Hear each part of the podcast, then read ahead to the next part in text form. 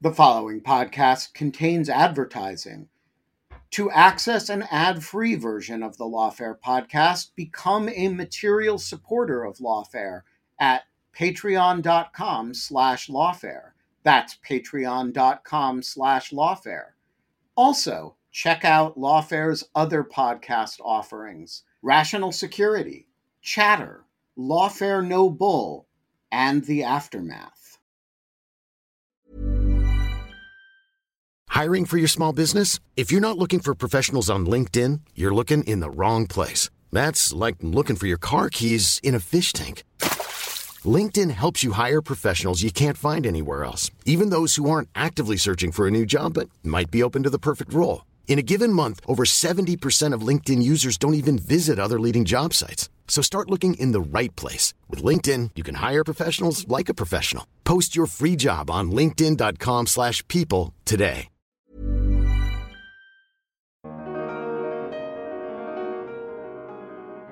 He did, uh, you know, uh, uh, quarrel with that he, he wasn't a member of the conspiracy. He never lied to the FBI, but uh, there was a lot of evidence that the judge wasn't going to let that dissuade him. And uh, I thought, and he told him that he thought, you know, he was being unrealistic in accepting what uh, what had happened. I'm Benjamin Wittes, and this is the Lawfare Podcast, May 26, 2023.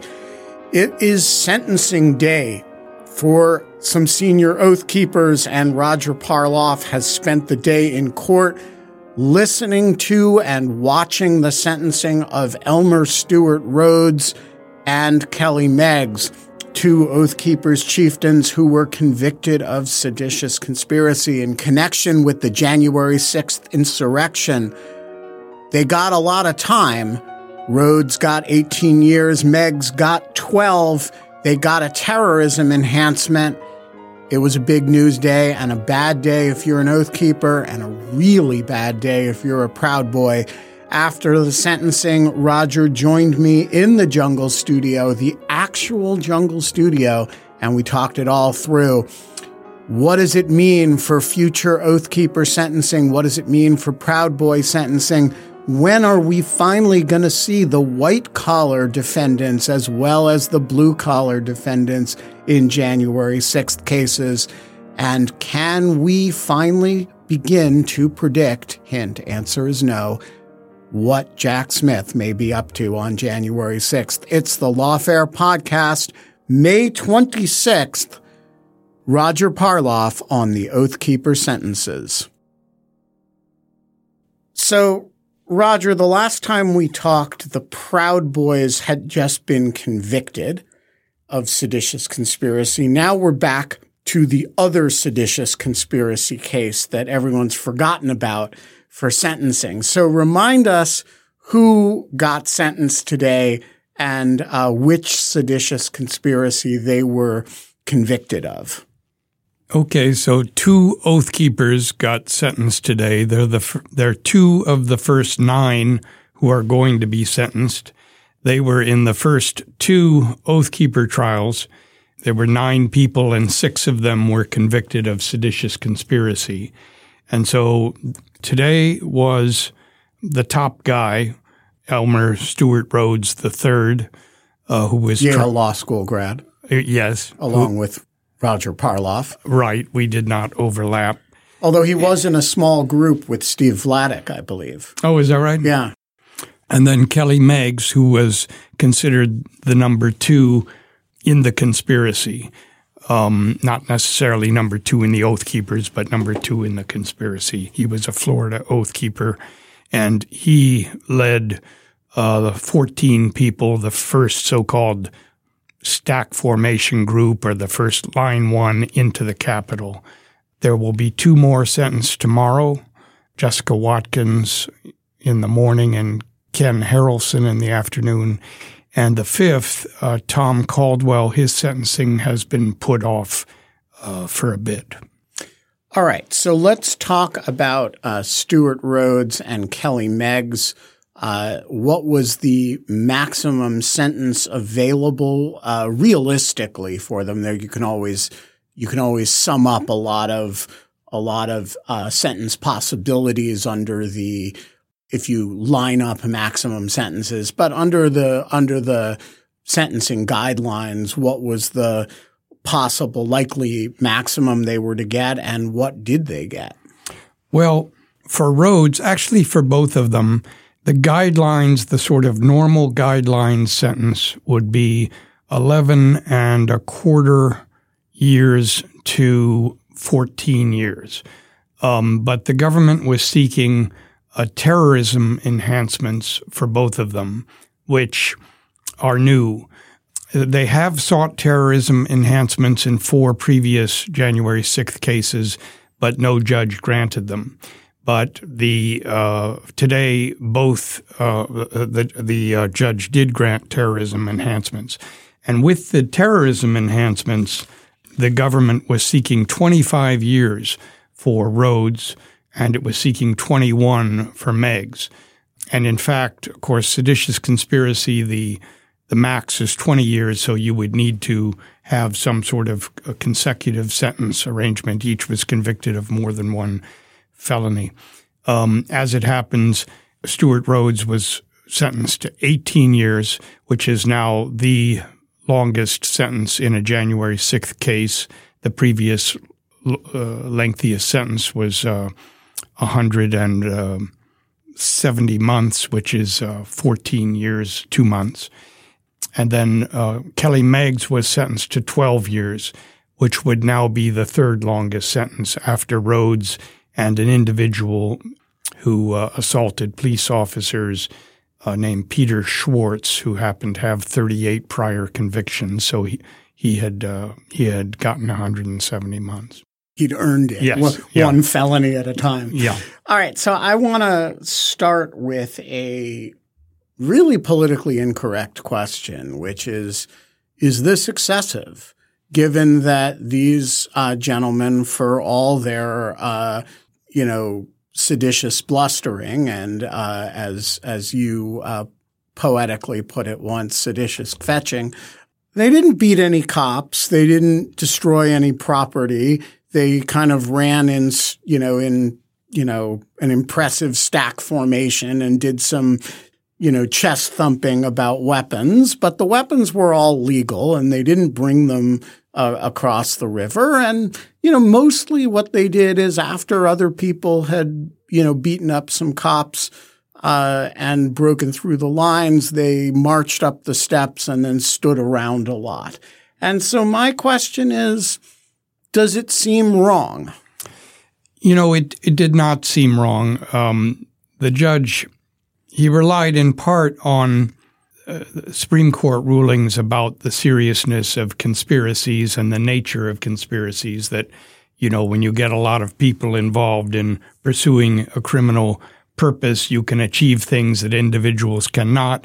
And you can also, there's a greater danger that unanticipated crimes are going to be committed in addition to the ones contemplated.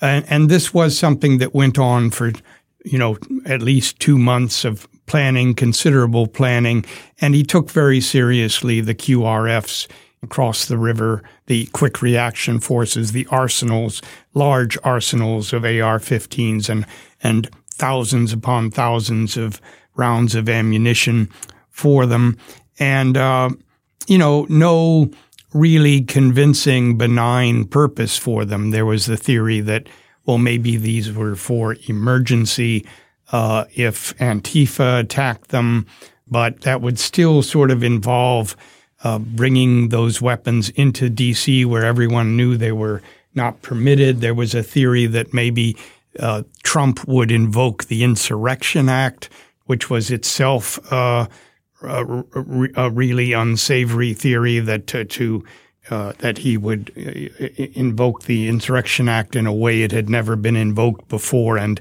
to to uh, d- defeat the constitutional processes that had elected Biden, uh, and that um, furthermore he would call up these, this ragtag group of oath keepers as a militia So that was a theory. And then, but the government's real theory was that none of that was the case. The real theory was, and the, the one that the jury probably accepted was that um, it, this was in case Rhodes told them to, you know, gave them the order, bring in the weapons. Uh, we're we're going to do it, which is something that he had threatened to do many, many, many times over the past two months. So he took all of this very seriously and decided that there were no January 6th cases remotely uh, to be used as comparators. You know, there were no conspiracy cases of of moment, and there were certainly no seditious conspiracy cases. And given all of that, he allowed the terror enhancement for both of them. And then uh, actually, once you do that, he went well under the guidelines for each of them. And he went far under the guidelines for Kelly Meggs because uh, it was so clear that Rhodes was uh, uh, an ongoing threat, um, that this was not somebody, this was somebody that's incorrigible. Um, he's uh, still doing his shtick from prison he uh, regards himself as a political prisoner. He spoke at the sentencing, uh, called himself the um, American Solzhenitsyn in his efforts to expose the criminality of this administration or or this regime. I'm not sure the exact uh, words. Uh, so he did not, you know, uh, do himself any good in terms of uh, trying to uh, throw himself on the mercy of the court. With uh, Meggs, uh, it was a little better on his behalf. His family spoke, so he was a more sympathetic figure, and nobody really thinks that Meggs presents the ongoing threat that Rhodes does. Meggs, on the other hand, did uh, also speak uh, in ways that I'm sure his attorney would have preferred he didn't. Uh, he, he, you know, ar- argued his innocence again, but yeah, even so, uh, I think everyone regarded him as significantly less less of a threat. All right, so I want to go back to uh, Rhodes and Meggs in a moment, but you said that the judge determined that there was no remotely comparable January 6th case to this to use as precedent here, but this is a remotely comparable case for the Proud Boys uh, judge to use as precedent in sentencing the Proud Boys. And it seems to me, looking at this, this is really bad news for the Proud Boys. That is, you have a uh, the nonviolent seditious conspiracy that just talked about stuff gets 18 years leadership and the uh, more foot soldiery second in command gets uh, 14 years. The Proud uh, 12 years. 12 years, sorry. So the Proud Boys here you have the as you always call them the pointy end of the spear who are at every single except one maybe uh, of the uh, breach points in the in the actual violence. They're you know, the first ones in, they lead the thing. They, they, they're the ones who translate the, uh, rally into a mob that invades the Capitol and, uh, people get hurt. And so it seems to me if the nonviolent, you know, nice oath keeper seditious conspiracy leadership is worth 18 years and terrorism enhancement, the Proud Boys, if you take this as precedent, are gonna are looking at some real time. Yeah, it's it's real bad news for the Proud Boys. I I don't know how to spin it exactly otherwise, because uh, their role in uh, really starting the whole thing was so much greater. Uh, I, I don't want to undersell the Oath Keepers. That there I, was, I mean, I am yeah, joking when yeah, I call yeah, them nonviolent, nice seditious there, conspiracy there, theorists. There was some violence inside the Capitol.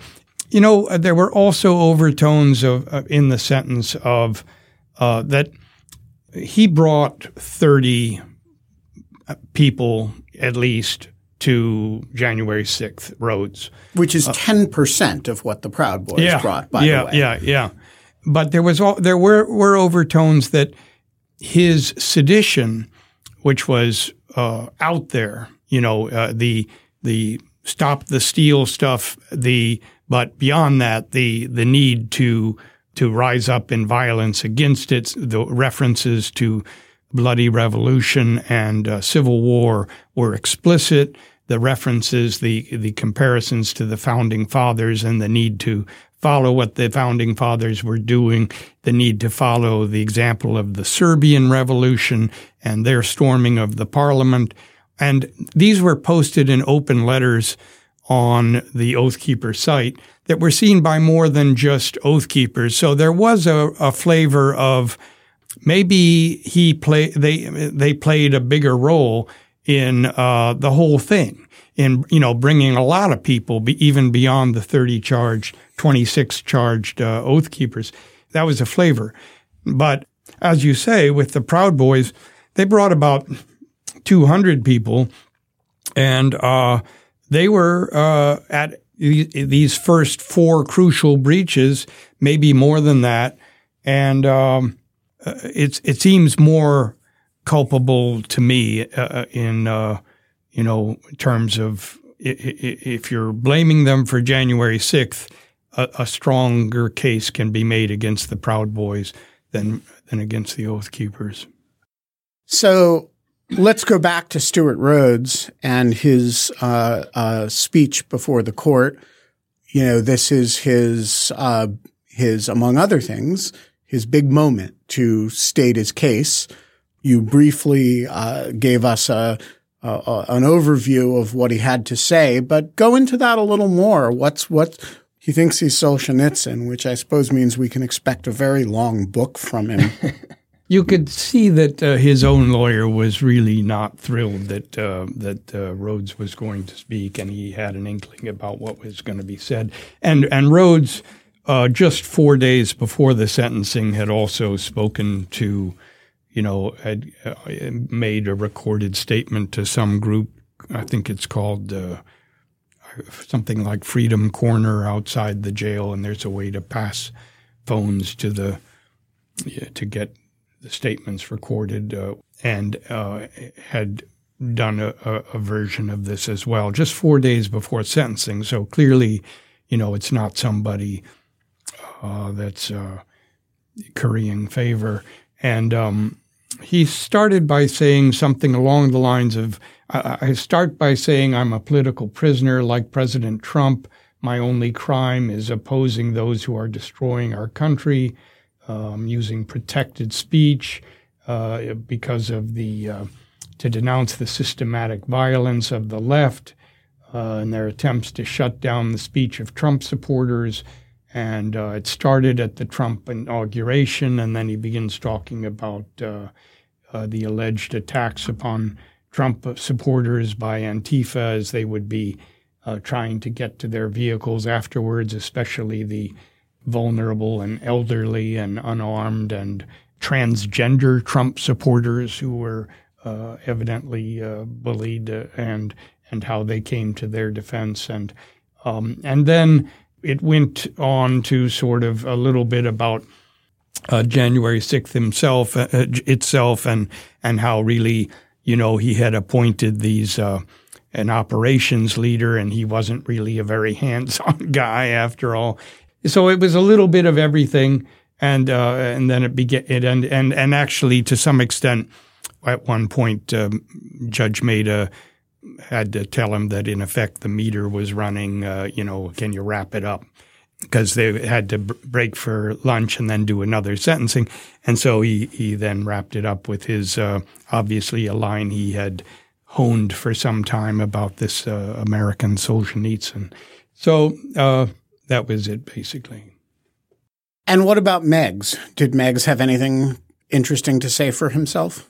Well, I would say his family did. You know, you can just see the the the pain. Uh, I guess his uh, uh, his sister spoke, um, his son spoke, and he spoke, and uh, uh, and uh, there was a letter from his wife, who of course has been convicted herself of of a lesser conspiracy, the corrupt obstruction conspiracy and some other crimes. But, you know, he was best when he was just uh, talking about how much he r- regretted hurting her and, and destroying their family. And, uh, uh, you know, he's a first offender like most January 6th offenders. So uh, he did, uh, you know, uh, quarrel with that he, he wasn't a member of the conspiracy. He never lied to the FBI. But there was a lot of evidence that the judge wasn't going to let that dissuade him. And I thought, and he told him that he thought, you know, he was being unrealistic and accepting what uh, what had happened. Ryan Reynolds here from Mint Mobile. With the price of just about everything going up during inflation, we thought we'd bring our prices down.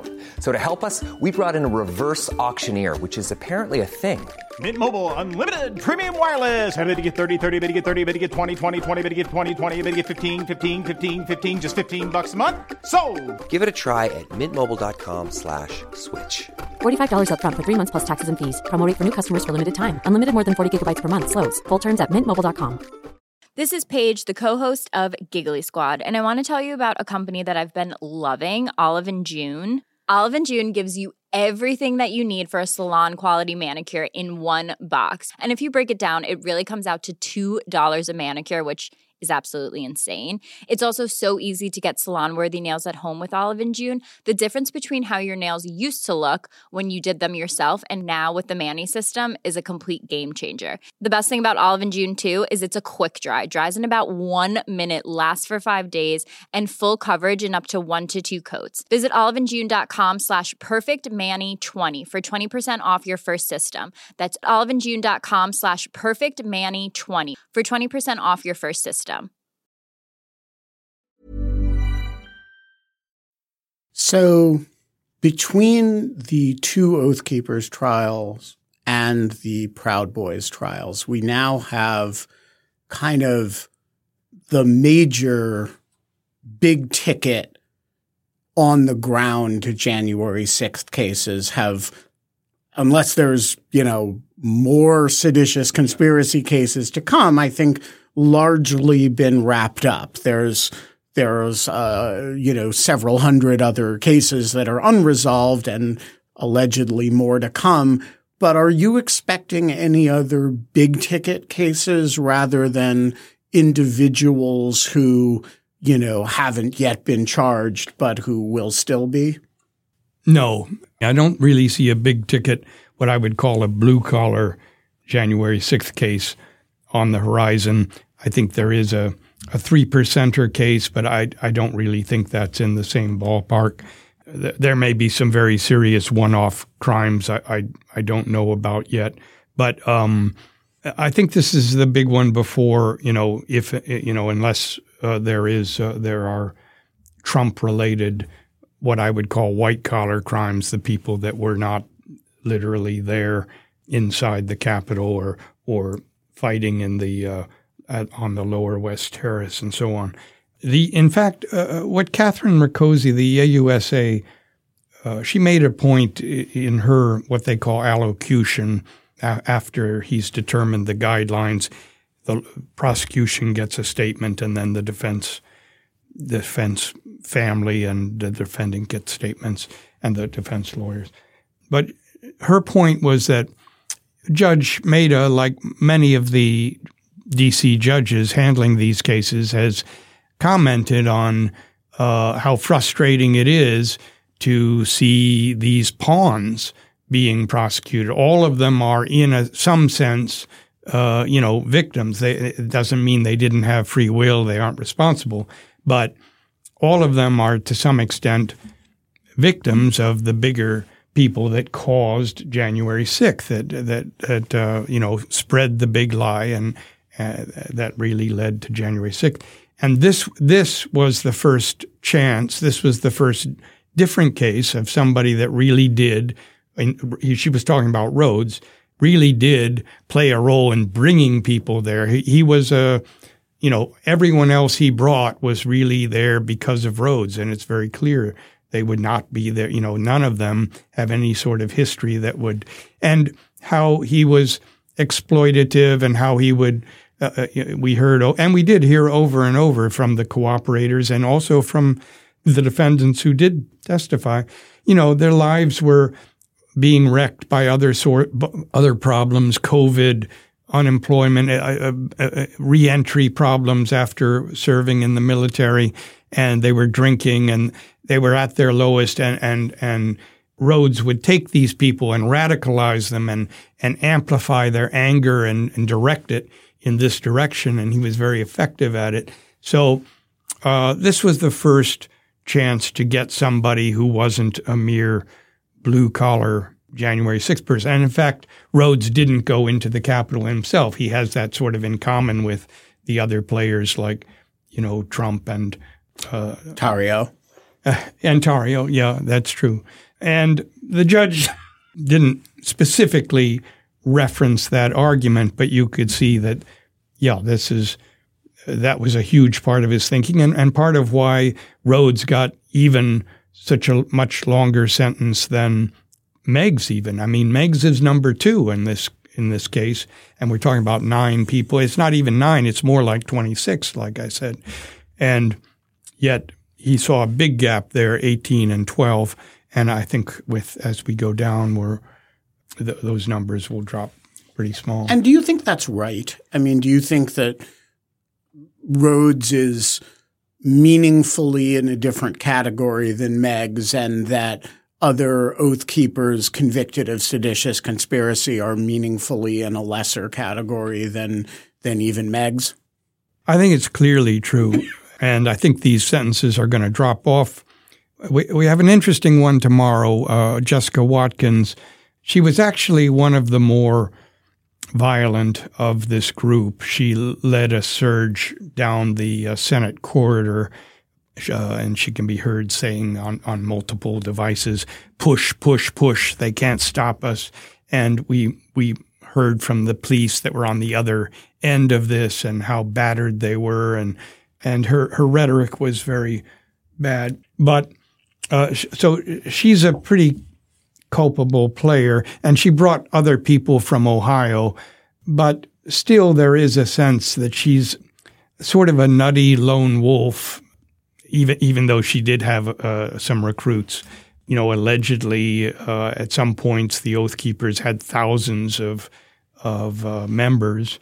I don't know if that's you know literally true. Over over the years they had thousands, but she she had four. You know, she had a, a, a militia uh, that consisted of four, two of whom were about seventy years old. So it's not really the same uh, mobilizing force. And then uh, there's a guy named Ken Harrelson. I'm quite interested to see how, what uh, Judge Mehta does with him. He's he's a minor. He, he, we really didn't learn a whole lot about him during the case. Uh, certainly a lesser figure. And then, of course, uh, a fifth, the one whose sentence has been put off, uh, Tom Caldwell, is the most is the weirdest one. And uh, really, it's been put off because the judge is, is still entertaining some issues about a Rule 29 motion to dismiss the two charges he was convicted of. He was acquitted on seditious conspiracy. He was acquitted on all conspiracies, and so just convicted of uh, destroying documents and and corrupt obstruction as a as a substantive offense. And uh, but the the interesting facts there is that most of what he did involved those helping set up and overseeing those QRFs over, across the river. The quick reaction forces. Yes, um, those arsenals. But being acquitted of conspiracy and since nobody brought those weapons in, and since they were legal where they were, and they were legal, yeah, you know, it's, hard it, to see where the criminality is once you acquit of the conspiracy on that. Yeah, uh, what's left is he came. You know, he's about sixty. He was at the time about sixty-five, full disability. He usually walks with a cane. Uh, he and his wife came to. They they got up to the inaugural stage but they didn't go beyond that. They weren't in the militia uniforms. They were on the opposite side of the Capitol from all the others. They didn't touch anybody. They didn't break anything. So ordinarily, you know, if you look at that, most of those people on the on the stage who didn't hurt anybody, they weren't charged. They weren't charged with any anything. And th- those who were, and I can name, you know, like maybe two, Couy Griffin, um, Owen Schroyer, they were charged with a Class A misdemeanor. So, and the, and the government was seeking 14 years for Caldwell. Uh, you know, that is uh, uh, over the top. And um, ob- obviously, we now know, uh, you know, if, if Meggs got 12 years, we don't have to worry about that. But I, I, I think that's maybe one of the reasons that uh, the Judge Mehta is taking a close look at whether those charges even survive. So I want to go back to the white collar question. We've seen, I don't, I haven't looked at the numbers recently, but a lot of these blue collar cases, we've now ascended to the ladder of the top of the blue collar cases. We don't expect more cases at the top rung. And yet we've seen very little that connects the blue collar cases with the white collar cases, which are being handled by a different office, not by the U.S. Attorney's Office, but the special counsel's office. So they're kind of administratively separate from a prosecutorial point of view. And there have been none indicted and there have been there's all kinds of ongoing investigative activity, but no signs of when it's whatever it turns out to be is happening. And so I'm curious whether whether you think we should see this as strategic, as in they they did the blue collar stuff, they've flipped who they're going to flip, you know, and now it's time to do the the really hard cases, which is the people who didn't get their hands dirty in a physical sense, or whether we should just think these were on parallel tracks from from the beginning and they're basically unrelated. And Jack Smith is going to do what Jack Smith is going to do in the January 6th investigation. But it basically has nothing to do with these 1200 or so cases the top echelon of which is the Stewart Rhodes and Enrique Tarrio cases. Yeah, um, you know, I guess at some earlier stage there was some thought that maybe these blue collar cases would lead to flipping and, you know, maybe Rhodes would say, "Oh yeah, I got a call from or Tarrio, you know, I got a call from inside the White House to do this or that." Um, that has not materialized so far as you know any of us know. Also, the crossover people might have been Ali Alexander or Alex Jones or uh, Roger Stone, but you know uh, we just haven't heard really anything along those lines. Just sometimes they make little cameos, but uh, just because somebody is hoping to meet up with them or they meet up with them in a hotel someplace, but it, it doesn't seem to have anything to do with anything that, uh, that, that we can tell. So they do seem on parallel tracks, and I, I don't have any insights or visibility into Jack Smith's uh, office. So uh, I just, uh, it sounds like whatever they're doing it must be very mature at this stage and uh, uh, it can't be much longer if it's going to happen. But we do. It, it, does seem like we're hearing more and more about Mar-a-Lago uh, on the cusp than we are about any of these federal uh, Trump investigations. Yeah, I mean, we get a whole bunch of different signals. On the one hand, Mike Pence testified, yeah. which is not something you're going to do yeah. at the beginning of an investigation. Yeah. That's that that's suggestive of a quite mature wrapping up kind of thing. On the other hand, I would not expect that the first indictments would be the top of the pyramid. You mm-hmm. want to indict some people a little bit lower down to maybe get some of them to flip. And so we haven't seen anything like what I would think are the preliminary uh, steps, which are which strikes me as inconsistent with the idea that we're at the mature phase of the investigation, unless they've been consciously storing it up on the theory that you kind of want a shock and awe approach to the white collar side. So I think it's very mysterious, honestly, and and I I haven't, I've seen, you know, the speculation that I've seen has not been especially convincing about where the thing is. So, mm. uh, in, in contrast to the Mar-a-Lago investigation where, you know, you have some very concrete pieces of evidence that the investigation is essentially done, including that the New York Times and the Wall Street Journal have both reported that. Yeah. I've, I've always been puzzled. Uh, I, I think there was that Merrick Garland was slow off the starting mark uh, in terms of pursuing the white collar cases, and I don't.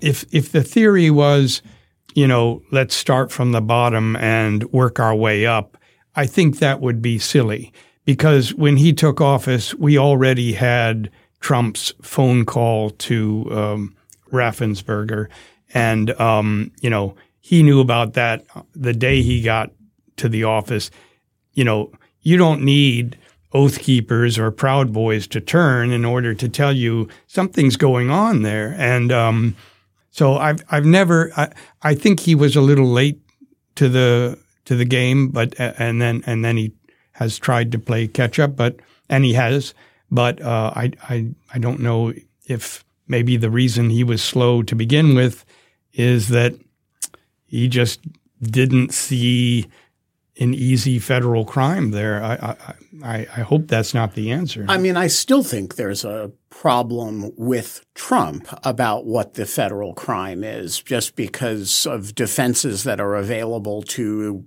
presidents that aren't available, say, to chief of staffs of presidents.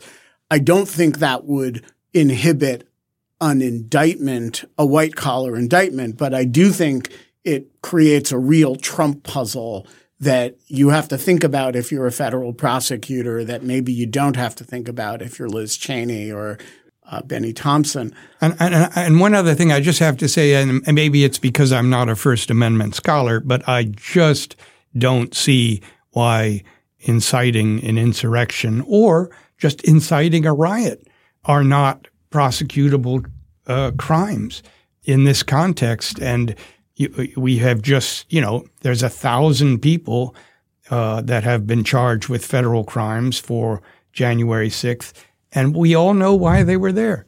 You know, all the judges know why they were there, and it's one guy. And uh, and of course, you know, there were other collaborators, uh, you know, uh, but but it's really one guy, and I, I just don't see why that's such a hard case. So I actually disagree with you about that. I think it's uh, the incitement side is very hard. But I do think if you're the Justice Department thinking about the incitement side, you're watching the civil case really carefully because, you know, the DC Circuit's just the same fact pattern and the DC Circuit and then the Supreme Court is either going to say that's First Amendment protected and therefore there's no civil liability possible, in which case don't even think about the criminal side. Or they're going to say civil case can proceed. And hey, if it's not First Amendment protected for civil purposes, then uh, you have a much clearer path on the criminal side. So I think there's a really good argument if you're the Justice Department to actually let the the civil side blaze that particular trail. Mm. Men, of course, many of the seditious ca- uh, conspiracy defendants have raised the defense, uh, such as it is, that um, you know their guys are basically scapegoats. Obviously, it was it was Trump that caused this thing, and and uh, they, they they did what what a thousand other people did as a result. And you do have this, you know, uh, fight like hell or you won't have a country anymore. And it's about 36 minutes later that the first barricade falls. Yeah. So I look, I, that seems to me to be a terrible defense for Stewart Rhodes and his friends.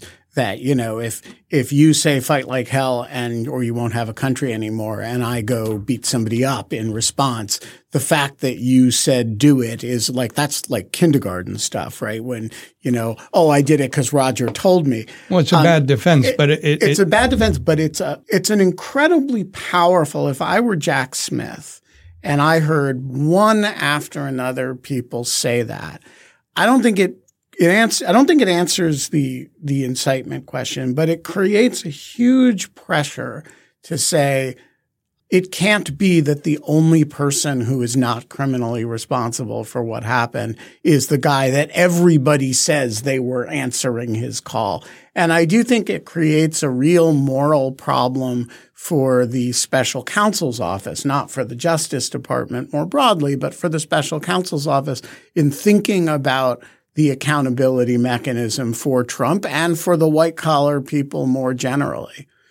What happens next? We have more more oath keepers to sentence and a bunch of proud boys to sentence, right? Yeah. The, these are actually from the first trial, which ended in November, the first oath keeper trial. We had five defendants, but these were the only two that were convicted of seditious conspiracy. So it may be that he won't even want the terrorism enhancement for the other uh, three, assuming there is a third, and because uh, Caldwell might be dismissed altogether. And then the next, uh, there there are four more seditious conspiracy uh, oath keepers, um, and they will be sentenced next week. And I did not watch their trial, so I'm less confident about, you know, who is the most culpable and or not. But obviously, I think the parameters have sort of been set today. And then um, there are more oath keepers with lesser crimes.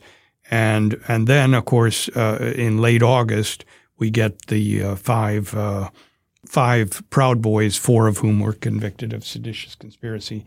And that, there, you know, I don't even know who the top defendant uh, w- will be in terms of you know, sentencing. Um, you know, obviously Enrique Tarrio was the chairman of the Proud Boys, but and he was in Baltimore, but Nordean was the guy on the ground, and uh, there was a lot more evidence against Nordean. So I'm not sure exactly how how they're going to parse that, but. Uh, in light of what happened today, yeah, uh, those two guys in particular, uh, it's really looking bleak for them on that bleak looking for them note, we're going to leave it there. Roger Parloff, thanks so much for joining us today. Thank you.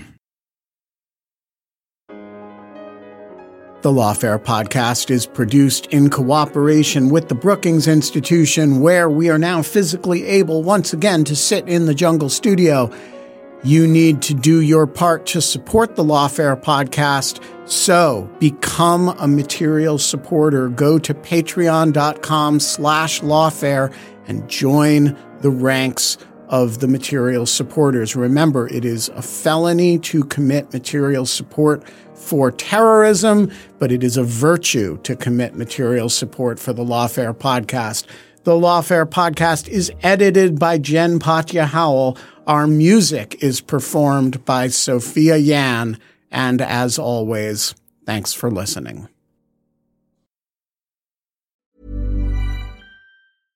This message comes from BOF sponsor eBay. You'll know real when you get it. It'll say eBay Authenticity Guarantee. And you'll feel it. Maybe it's a head turning handbag a watch that says it all, jewelry that makes you look like the gem, or sneakers and streetwear so fresh every step feels fly. eBay gets it. So look for the blue check mark next to that thing you love and be confident that every inch, stitch, sole, and logo is checked by experts. With eBay Authenticity Guarantee, you can trust that feeling of real is always in reach. Ensure your next purchase is the real deal. Visit eBay.com for terms.